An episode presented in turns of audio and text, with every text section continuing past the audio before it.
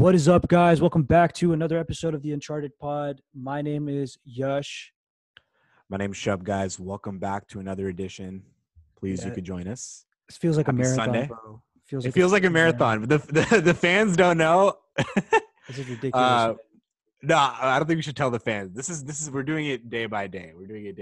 No, that's such a fucking lie, dude. What? Don't lie to the fans, dog. Honesty is the best. Lie to the people. Dog. We did 3 pods today, and we made a pod about De'Aaron Fox. We're thinking about whether or not we should put it up. Yash is saying the audio is scuffed. Yeah, but the audio is a little bad. And kudos to him. He does not want to put that kind of quality pod up for you guys. We want to keep it up because things got messed up with the audio, but. We think we can do better, so we'll update you guys if we get our De'Aaron Fox podcast up. Yeah. But here we are. We are trying to stack these pods up. We think it's more efficient for our sake, but you're still getting the same kind of quality because of our player projections. We both have jobs, and so this upcoming week we just think it'd be smarter to sort of stack while we have the free time over the weekend. So hopefully you're okay with that and you are comfortable listening to us.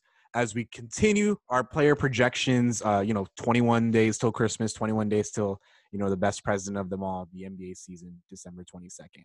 We are 1 week away from – this is my 3rd time saying this. We are 5 days away from preseason. Yeah, dude. How do I feel? I feel good, bro. Okay, I get it. I don't want to fucking answer that question again. I have a question for you. Okay, did pods about – we did about – this is our 6th or 7th player that we're doing right now, right? This is our 7th player, yeah. 7th player. 6 or 7. What have you learned – doing research about these random players that we've got on our list here, what's something that's jumped out to you but all these different people that we've been looking at, overall? I think I'm learning a lot more.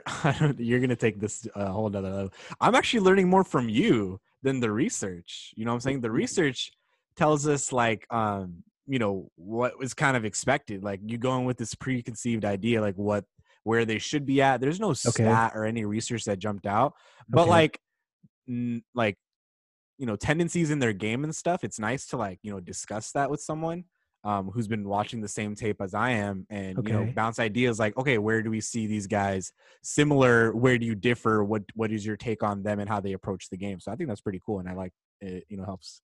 It is interesting because I generally have these conversations by myself in the shower usually.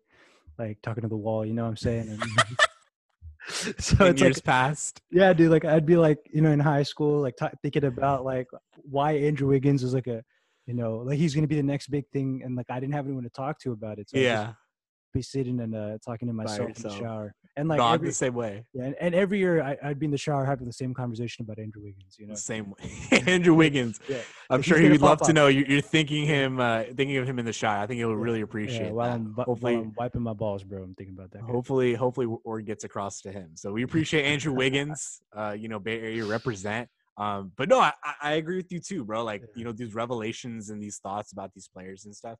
And what I really like, and the reason, I'm not going to get too deep into it, but the reason why I think we're good for the podcast is the general media. I think what we watched in high school, First Take, The Jump, I hate the general basketball outlets. There is no inclination or no sentiments that I can see in your verbiage or in my verbiage that has been taken by Stephen A. Smith or Max watch Kellerman. Them, dude. I stopped watching. I stopped watching them back when I was 18, 19, because there's just so much more educational outlets without all the hype up bullshit and stuff.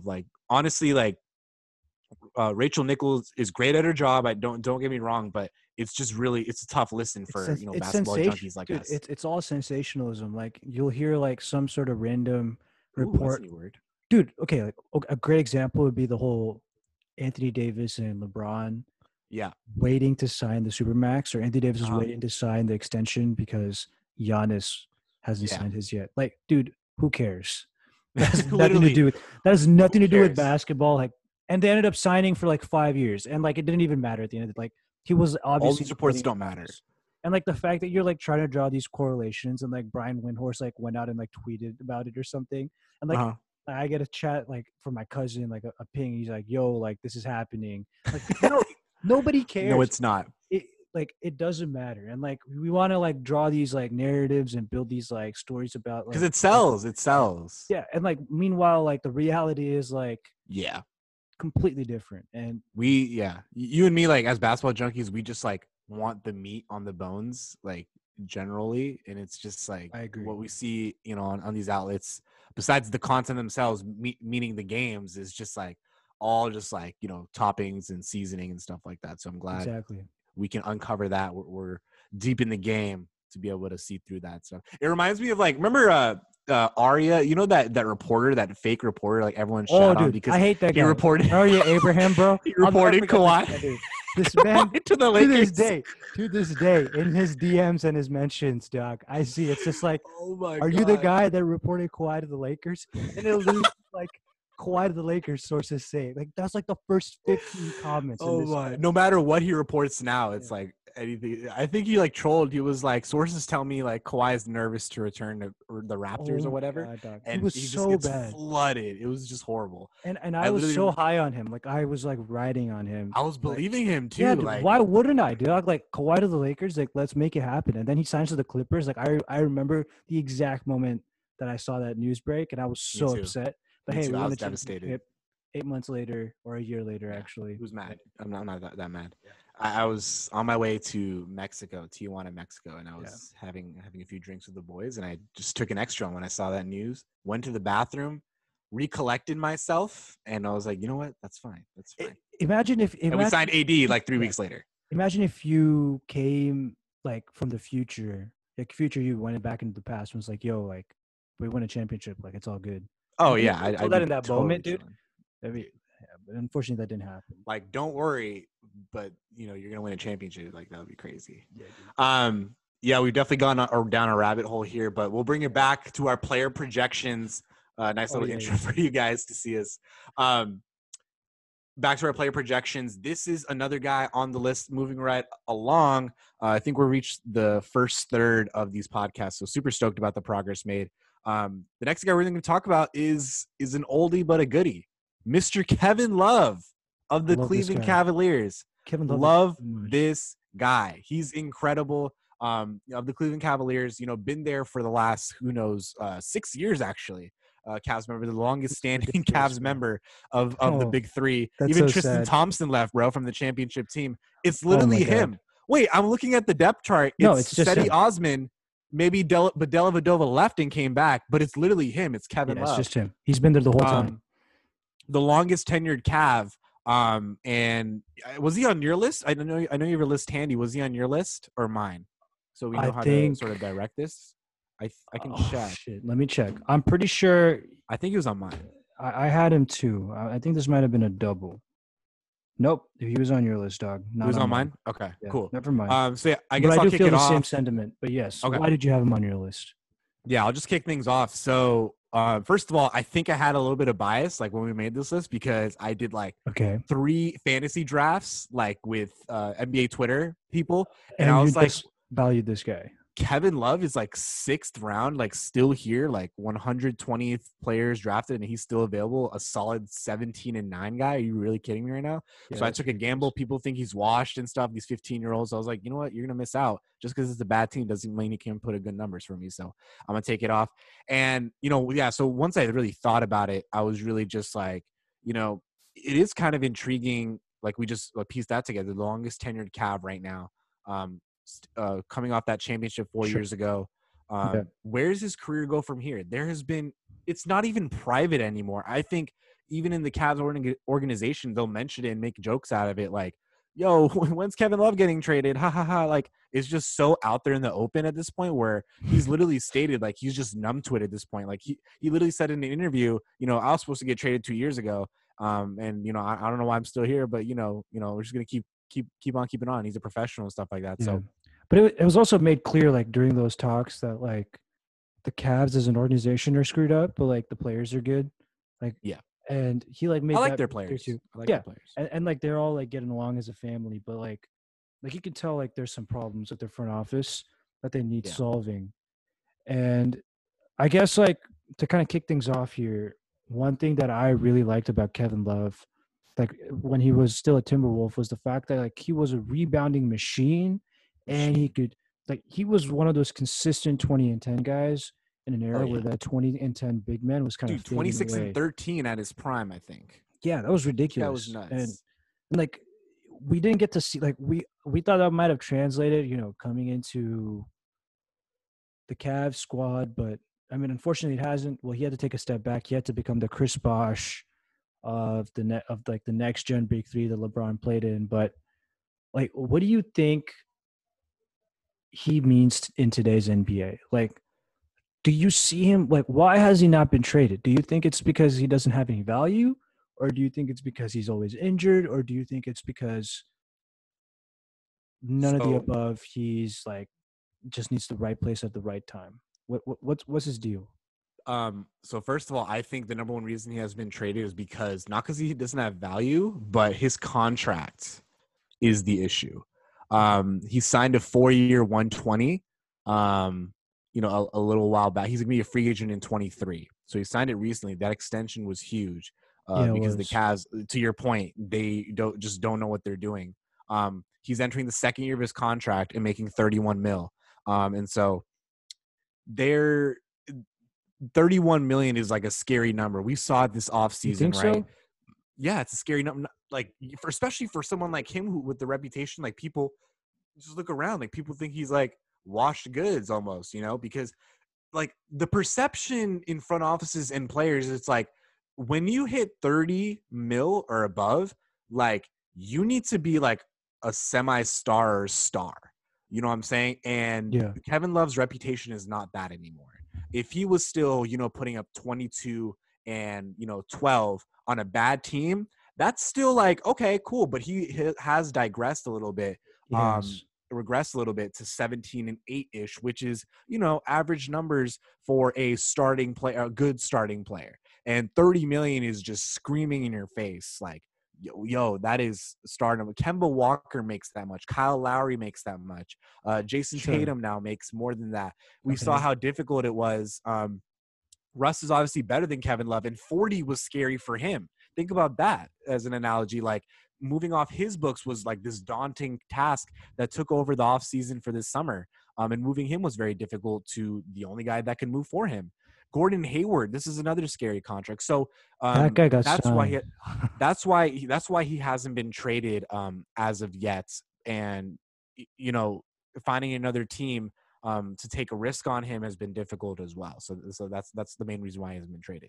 That's interesting, and I definitely can see your point.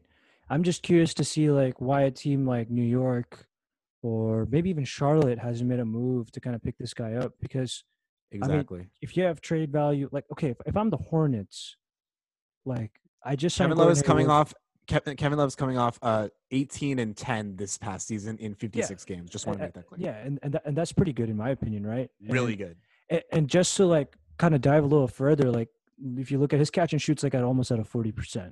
Yeah. Like his pull up game is like not. It's like not really there, but his efficiency's there as like a role player and a piece. That can like help you get to the playoffs. So like any contending team could literally use him. Like we discussed on length in multiple podcasts about how he would be an amazing fit for the Trailblazers. Yeah. He would be that third piece that could like really change their perception in the West, right? And I'm sure there's other teams in the East that could benefit from him too. Like Charlotte's a good example. Yeah. I could see the Heat making a trade for him, like to really bolster the rep. Even the freaking Bucks. Yeah. Like I mean, again, you know, space is a big issue, but this contract, to me, like $30 million is much more manageable than working with like $38 million. You know what I'm saying? For those max deals, I understand. Yeah. So, in my opinion, like, I guess he sits in an interesting place in his legacy. I don't know if you'd be able to say this, but do you think that he's a Hall of Fame type of player? I was gonna say, I was literally thinking that was my next question. Narratives.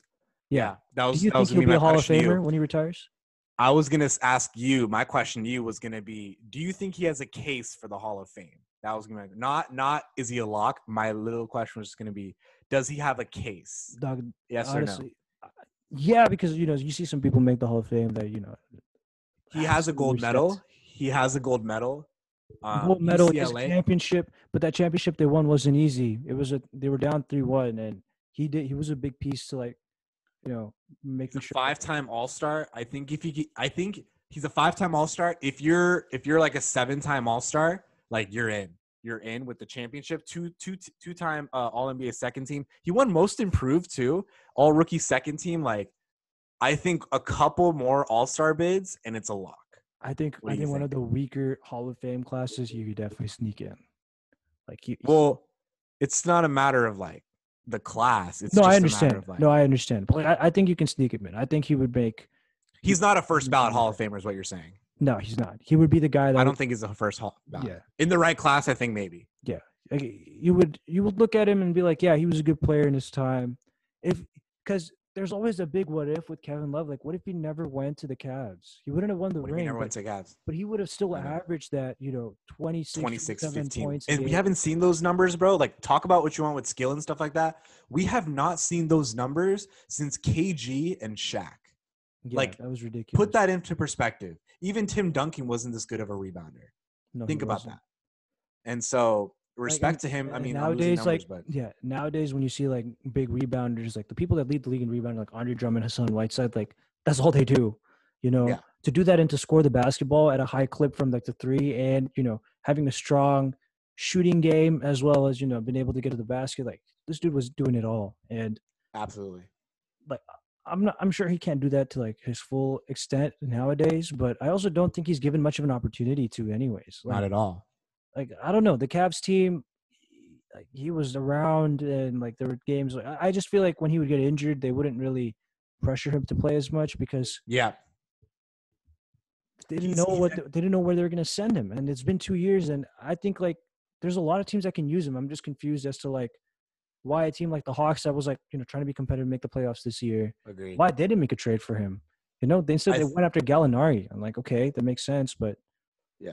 I think he's entering his 13th season, so that's also like a worry, right? Like with decline and stuff like that, you can think about it. Yeah. And the season prior in 2019, he only played 22 games, so he missed 60 games. So there's always a question. I think it has to do with his injury on top of his contract. And like to your point, what I'll side with the front office is like, do you really want to be paying your third option $30 million?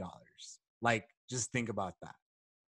You know what I'm saying? It's like that's a steep price to pay. Like if you were to put him on the Blazers, like CJ McCollum would be making less than him, and Okay, but what if you're on a team like say the Mavericks, right? I don't know if the Mavericks can afford him, but Luka's on a smaller contract right now because he's a rookie. Yeah, it's a young team. I think you can move some pieces around. I would like that because he can shoot threes too, and then move onto that squad. I kind of want to. I kind of want to move to the positives of like the tape I saw from this past season too. Dude, that's what I was going to say. Like this guy can still move. He has skill, dude. Like it's 100%. There. It's 100% there. Like it's all, this is not like bogus, like, just like tip shots and stuff. This guy's like moving. He can pump fake at the three and move like laterally, like to the basket and like finish and drive and stuff like that. It's just a matter of staying healthy on the court is the problem and the risk you take. When you're signing up for a $30 million deal with three more years left. And one thing that like you could tell that kind of plagued him that it's more off the court, like the great work he did, like with like mental health and like handling anxiety and depression. Like he's been very open about that, and I think he's in a better space now, and that obviously is gonna reflect in his game. But more importantly, like he had back problems. He's worked on that, and I don't know. Like, I feel like people are counting him out because like he's in this kind of limbo state. But like you said, like his jumper's clean, his jumper's cash, bro. This guy, dude, he's a career like 37% from three. Like that's better than De'Aaron Fox, a point guard. I hate that. I hate how bad he is. Chill, dude. No, great player, but he can't shoot the three for his life. But. Like it's hard to find those type of players in the NBA nowadays, where you can shoot. And it's also hard to find the landing spots too, though. For all the reasons I stated, it's really tough. Like taking $30 million on, you don't know what's gonna happen. Like he played 18 games in 2013. He played 22 games in 2019. Like, what if you have another season like that, and you're paying that guy like $30 million and stuff out of the next 3 years? You could easily have another injury-prone season plague him. He's only gonna get older and stuff, so it's a very, very high risk. I agree. And I just pulled up the Mavs team payroll, dude. They could definitely make a trade for him in 21. Like, they have Josh Richardson and Dwight Powell. Like, you can combine them. You're at 22 mil. You just need to add 10. If the Cavs want him, though. Like, you got to think of it. From I understand. But, like, you know, Josh Richardson. It can work. It can work. Right? And Dwight Powell was, you know, he showed promise when he was playing. Enough to make the trade. And then you can add, like, Willie Cauley-Stein and, like, Trey Burke. You can make it work. Is basically what I'm trying to say. And 100% you can make it work. It just boggles my mind. That's like a plan B if Giannis doesn't come for the Mavericks. Exactly. Like, all these teams are looking to beef up, but like this guy. And honestly, we've talked about it. Like, I would much rather have Kevin Love on my team than Kristaps Porzingis. Like, let's just get that out of the way. Why? I definitely would. 100%. I think he's more reliable. Is it okay? I can understand if you're taking it from an injury perspective. Yeah, injury perspective. Like, 100%. Yeah, Kristaps is always injured, but like, dog, Kristaps when he's healthy is literally a 20 and 10 player. I understand, but so like 30 Kevin Love is very. Kevin Love was 18 and 10 last season, and he's quote-unquote washed. But Kristaps' upside is much higher, and he's injury prone. That's what I'm saying. Like, where's the upside? It's like year 6 or 7 for him. Sure, but I mean, I still don't think that's – no, dude, I don't think that's enough to, like, warrant you to say that Kevin Love, for whatever reason – I would do Love for Porzingis straight up. No, I'm kidding. Yeah. That would be that. Please. Well, if some first-rounders, like, I'd be down. You're being stupid, bro. That is blasphemous. Are you crazy? I mean – you're sounding like the Knicks right now, man. Like, I'm sure, like, the Knicks would have taken that trade. If I'm the Mavericks, you're giving up Kristaps Porzingis, dog. For Kevin Love, absolutely. And I think you give that guy at least another 2 years. Kevin Love and 2 first-rounders from the Cavs. Imagine the Cavs, a first-round pick from the Cavs. The Mavs guarantees you another good player. Okay, but the Mavs are a win-now team, and they have Kristaps Porzingis. They literally got him for virtual. But they're going to get They're going to get an amazing rookie. I mean, it's going to be a protected. Why would you get an amazing rookie over freaking Kristaps Porzingis, bro? You're underestimating this guy. This guy took the Knicks to damn near the playoffs, dog. I don't trust him. I don't like him. I don't like his game. I think he shoots way too many threes. Why don't you like his game? He always stands like at the three-point line for no fucking reason. He's a great shooter. He's not a great shooter. I saw him every single game in the bubble last season. That's my point. He averaged 20 and 9.5 for the Knicks, the Mavs last season. That's pretty good, bro. For a second, one All-Star team in his prime, he's averaging 23 and 7. Doc, he can 100%. Those are good numbers. I don't know why you're reading them off. Like I'm gonna name the games played in the last 3 seasons: 72 rookie season, 66, 48, and then 57. Okay, yeah, I mean, he's missed so many games. Not amazing. I understand, but you talk about good three. He's a great shooter. He shoots 36% from three. That is the definition of average. That's average. That is the definition of average. He's a freaking unicorn, bro. But he came into the league starting to shoot threes. That's my point. Yeah, but came into the league. It's like, oh, the stretch four or whatever, stretch five or whatever. And that's good at his height, dog. Okay, it doesn't matter. It's good. Dude is 7'3". He's 7'3". At his height, who's shooting threes? At his height, who's shooting threes, dog? It doesn't. Okay, when you're going into the playoffs and stuff like that, you don't give a fuck. You're not going to give a pass to someone because he's 7'3". Can you shoot the three ball well or not? I want someone that can shoot the three ball well. I will much rather take the shorter Kevin Love at 37% than a 35.8 shooter. Kristaps is also. I have no sympathy for his height. I have no sympathy for his height. Why the fuck would I give a shit about his height? Yeah, but he's also like 5 years younger, and like he's about to enter his prime. And prime, if he can stay on the fucking court, maybe he'll have a prime. I'm sure people said the same thing about Steph. Yeah, so now you want to bring in Steph into this big man conversation? No, that's what I'm saying. Like, when it comes down to a player, Steph is a one of a kind. If you're gonna give Joel Embiid a chance, like you have numerous times over and over again. I think you should give Kristaps Porzingis a chance. Because they're in the same level? No. Oh, my God. They're in the same conversation of injury. Like, isn't that injury, not but the talent, the potential that's out there is not. Kristaps Porzingis. I think Kristaps got demoted to a second option. When he was drafted, he was going to be the savior of the Knicks. Now he's going to be the second option and might be traded in a couple years. I mean, Joel Embiid is a franchise player and possibly the best big man in the league. Joel Embiid could also be traded within this next coming season too. But could be is still like a first option. If James Harden and Joel Embiid are on the same team, it's 1A, 1B. Okay. Kristaps was the primary option. Nobody knew that Luka was going to be as good as he was. It just happened to be that way. And the Mavericks were trading for Kristaps to clearly be the number two. I mean, yeah. Once we saw Luka play, dude, everyone felt that way too. You come like you're trading for Kristaps in part way of insurance, because if Luka doesn't pan out, at least you have, you know. No, wait. He's 2 years in. So the rookie season, they saw Luka was a superstar. So they brought in Kristaps to literally be the second option for this upcoming season, and they played. Oh yes, you're right. He got traded this year. I don't know why I thought he got traded 2 years ago. That's my. Yeah, you're completely right. My bad. I don't know why I thought the other way around.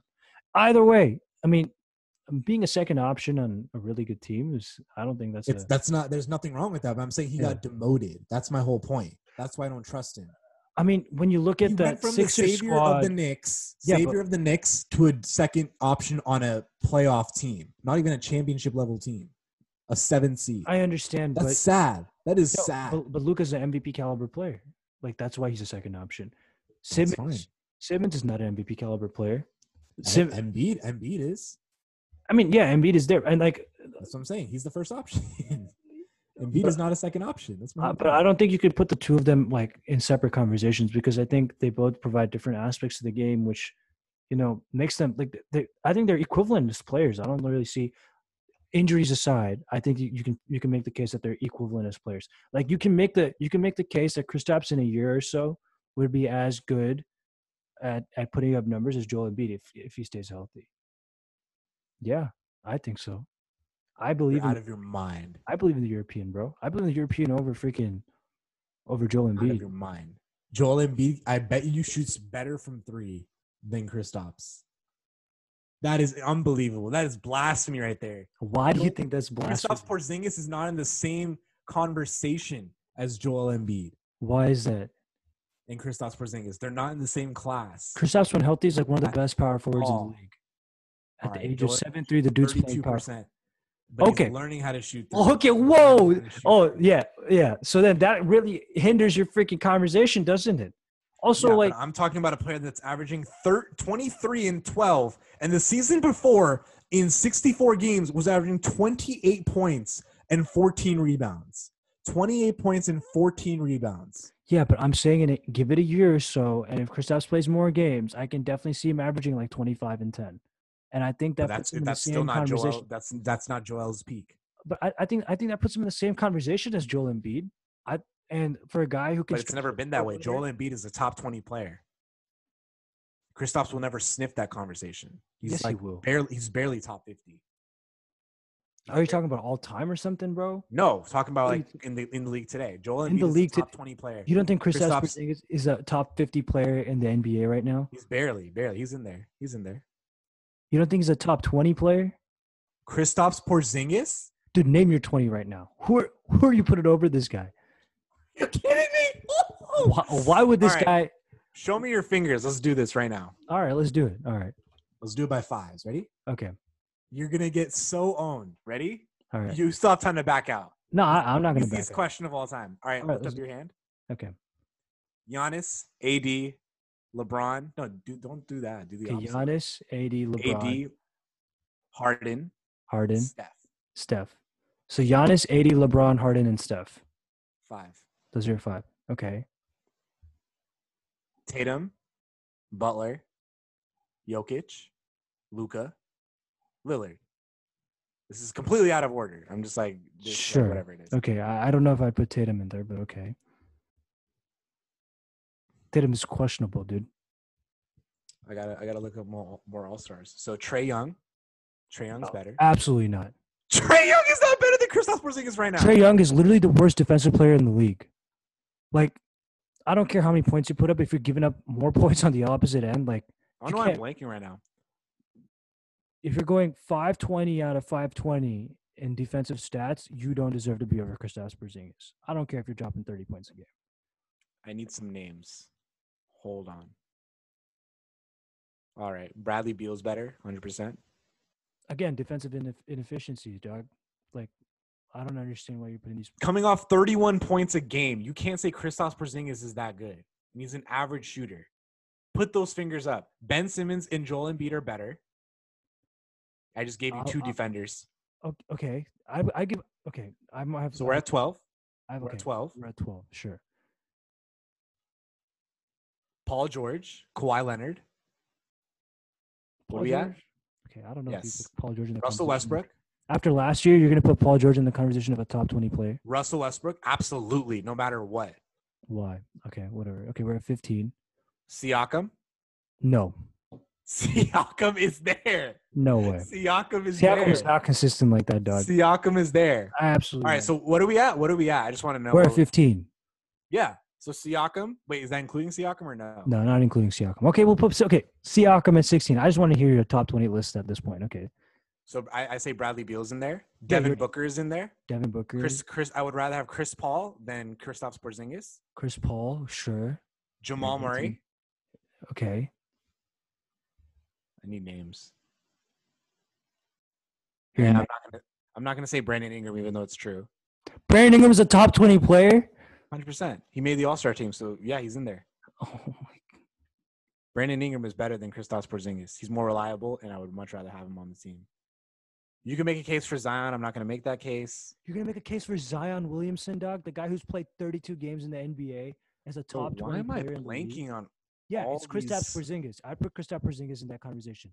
I think Kristaps Porzingis. You can put conversation. That's fine. No, Kristaps could be in the conversation, but he's not better than all these guys. I think he'd be a top 20 player. Klay Thompson's better than him. Kyle Lowry's better than him. Kyle Lowry again. Bam Adebayo is 10 times better than Kristaps Porzingis. Should I keep going? Kemba Walker's better than him. Undersized. I would put Kristaps over this. Like Kevin Durant is better than him. Kyrie Irving's better than him. I completely blanked on those guys. So he's clearly not a top 20 player. KD and Kyrie did not play last season. So KD and Kyrie entering this season are better than Kristaps Porzingis no matter what. But we were talking about – okay. Donovan Mitchell is better than Kristaps Porzingis. Blake Griffin, I think so. You're looking at this guy based off of like – Aaron Gordon is better than him. No, what? You're just saying that to piss me off, dog.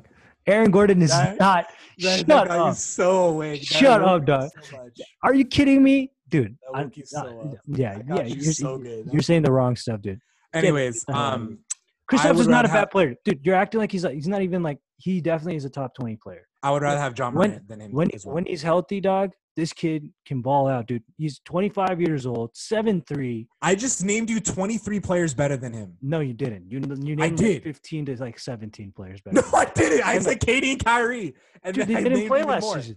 I mean, it doesn't matter heading into this season. And I said Donovan Mitchell too. And I would rather have Ja Morant as well. You would have Ja Morant over Kristaps Porzingis on my team? Absolutely. You'd rather not have a 7'3" guy. I said Kyle Lowry as well. Kyle Lowry is better. Chris Middleton is better. He's 50-40-90, efficient as hell. Yeah, efficient as hell. Unlike Kristaps Porzingis, who shoots average from three. You keep going off about. Dog, but you're looking at a guy who's like literally a massive frame. Like he's. I want you to find out how many of his his point totals is off catch and shoot like plays, because all of his points are like created by Luka because of the historic offense that they're in. This guy is not a creator. Bradley Beal is a creator. Kyle Lowry is a creator. Ja Morant is a creator. CJ McCollum is a creator. Kristaps Porzingis is overrated, and he got demoted.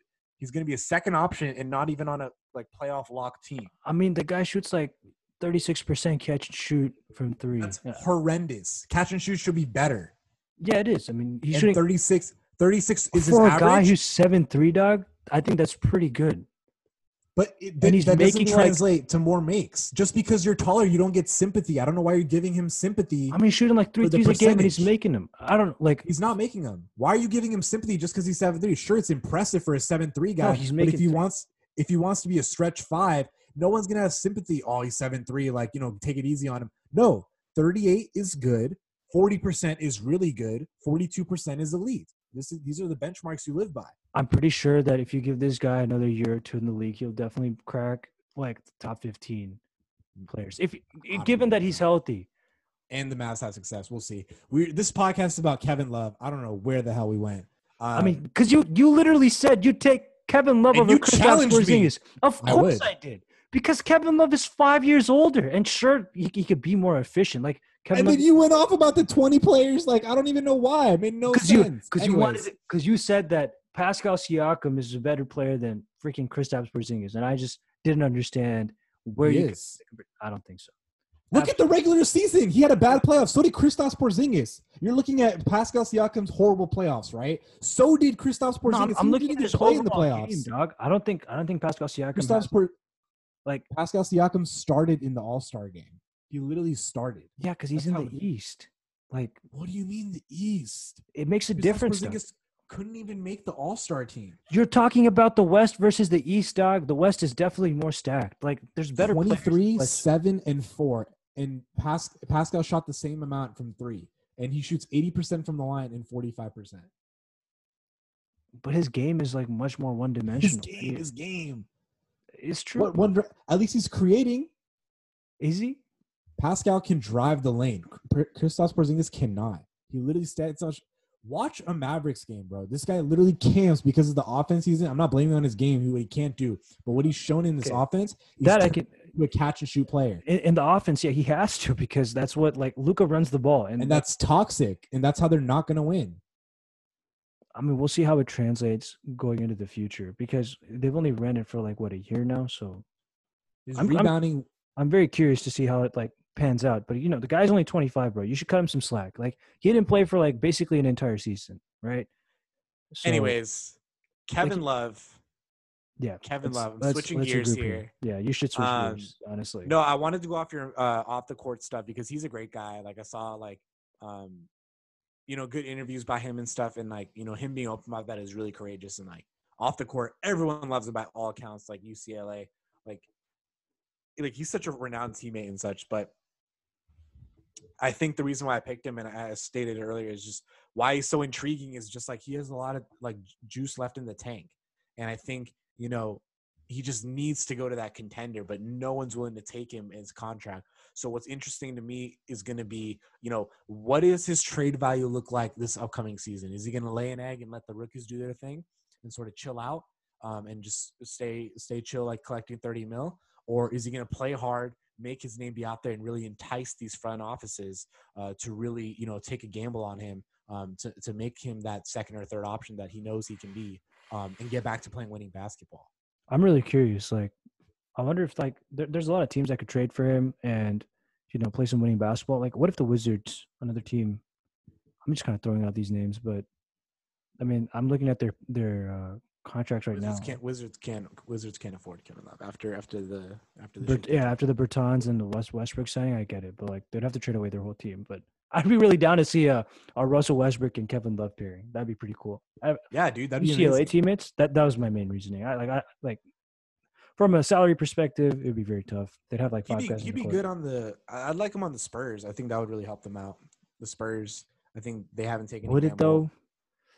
It would help him out, but I think he's the type of player that would work well under Pop, and I think he could give them more, size down low and stuff, and really combat the offenses the league is facing right now. And go back to that Twin Towers, when Tim Duncan was playing with LaMarcus Aldridge and stuff. So with DeMar running the point into Dejounte Murray, that's a good destination for him. But again, the cap space is really tough with 30 mil on the books and stuff like that. I'm interested to also see how it's been really interesting to see how the value of the big man has increased in this past season, particularly. I don't know if you know value of shooting big men, yes.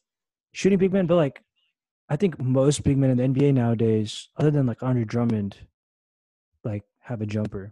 You know what I mean? Yeah. Yeah. And Willie Cauley-Stein and JaVale McGee, who are Aaron Baines has a you can almost split centers down the middle, of who are rim runners and who are 3-point shooting bigs that can stretch the floor.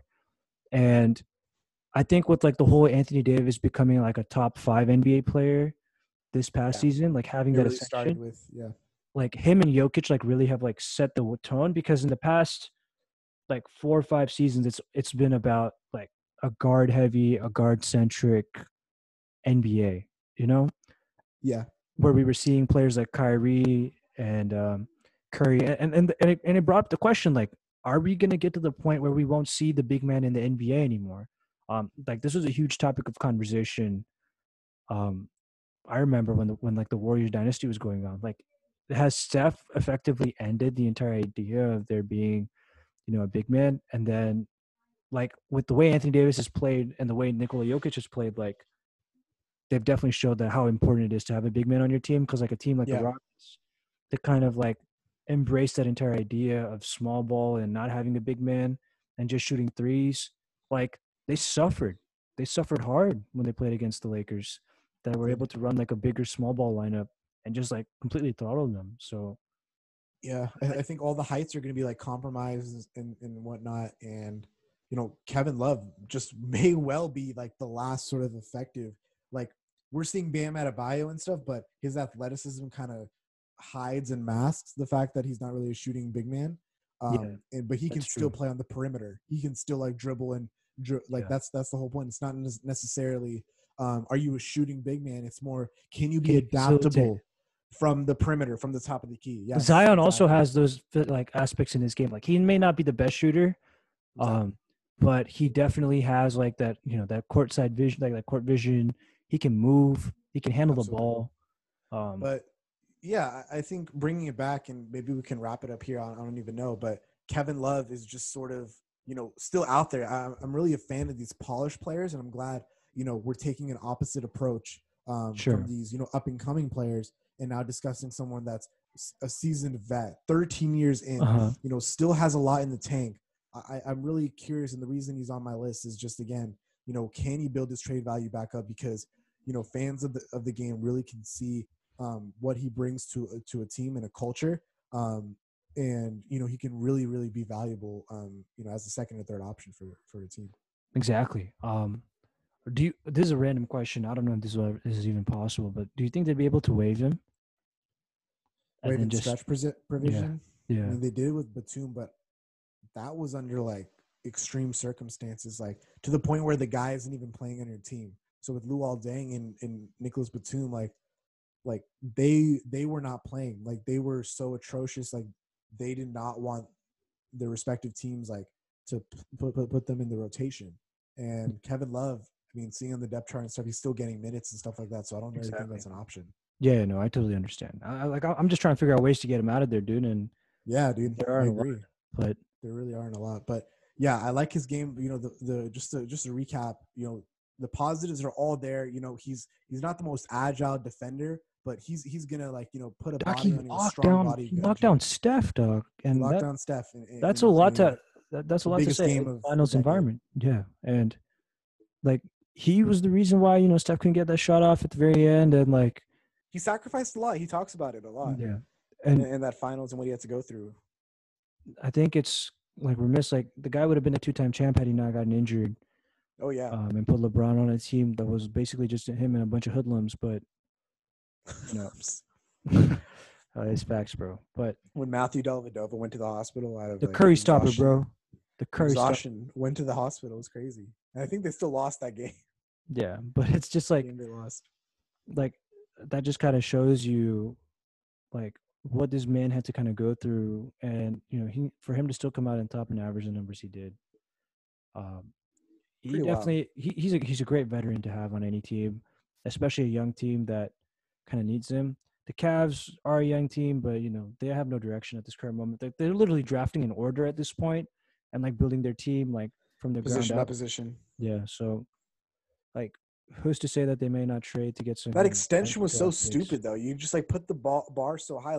I'm so mad. The Cavs were not thinking yo, maybe it's time with this transition. We want to move off this guy. He literally signed the extension in 2019, and at that point, the team was obviously well into their rebuild. It just doesn't make sense. I think that their whole logic was maybe we could pull off a sign-in trade, but even then, they should have talked about that beforehand. I don't know what they were thinking. Well, they should have. Exactly. I don't know what they were thinking. I think it also comes down to the fact they wanted to prove to players that they would, extend their good guys. A guy that helped them win a championship. I see that narrative building out a little bit more because there's such a not a drift between players and owners, but yeah, there needs to be more ways to entice players to stay at their respective organizations nowadays. Seriously. We're talking about the Supermax. That's sort of a deal in place. Exactly. And like just to see, for example, like the whole Giannis situation, like this guy who's been playing for this organization for like his entire career is at this crossroads that you might have not seen like 25 years ago in the NBA. Yeah. Like that just wouldn't have been a thing that you would have talked about. Like, yeah, there were times where, you know, players moved and stuff, but like it's so ubiquitous nowadays. Like everyone is like moving everywhere without like the patience is just thin with everyone. Yeah, like Kyrie's played on three teams, Doug, and this guy was like a top, you know, a top point guard. And then you look at LeBron, who's like, I guess, the pinnacle of this era, and he's played on three teams himself. So has Kawhi. Exactly. So has like even Paul George has been on like three teams. Three like, teams in 3 years. Yeah, Doug. Russ, like these are all players that are like MVP 13. Caliber and like, KD MVPs. Exactly. Oh my God. KD. Like, James Harden's about to be on his third. And this is the type of like example that's being set for these players. And as owners in the NBA, like the only way you can really keep a player in the place that they want to be, that they don't want to be in, is by like literally paying out of their ass to keep somebody, you know, in check and you know, valued. So it sucks. But yeah. It just goes to show you like the trends we're seeing of, you know, NBA transactions and such. So exactly. We're hoping for Kevin Love, you know, the best for him. I think he really deserves to be on a contender. Exactly. And we just hope free Kevin Love. Let's start that hashtag. What do you think? Free Kevin Love. Hashtag I love that.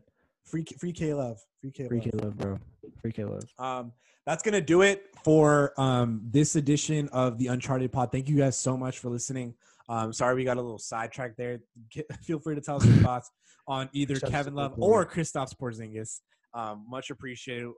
You know, let us know what you think about his season, you know, upcoming. Should he get traded? Should he stay? Where should he go? Feel free to let us know. Appreciate you guys as always. And tomorrow, love y'all. We'll be, you know, talking about our next player as we approach the 22nd of December. Super excited. Good night, guys. Take care. Good night.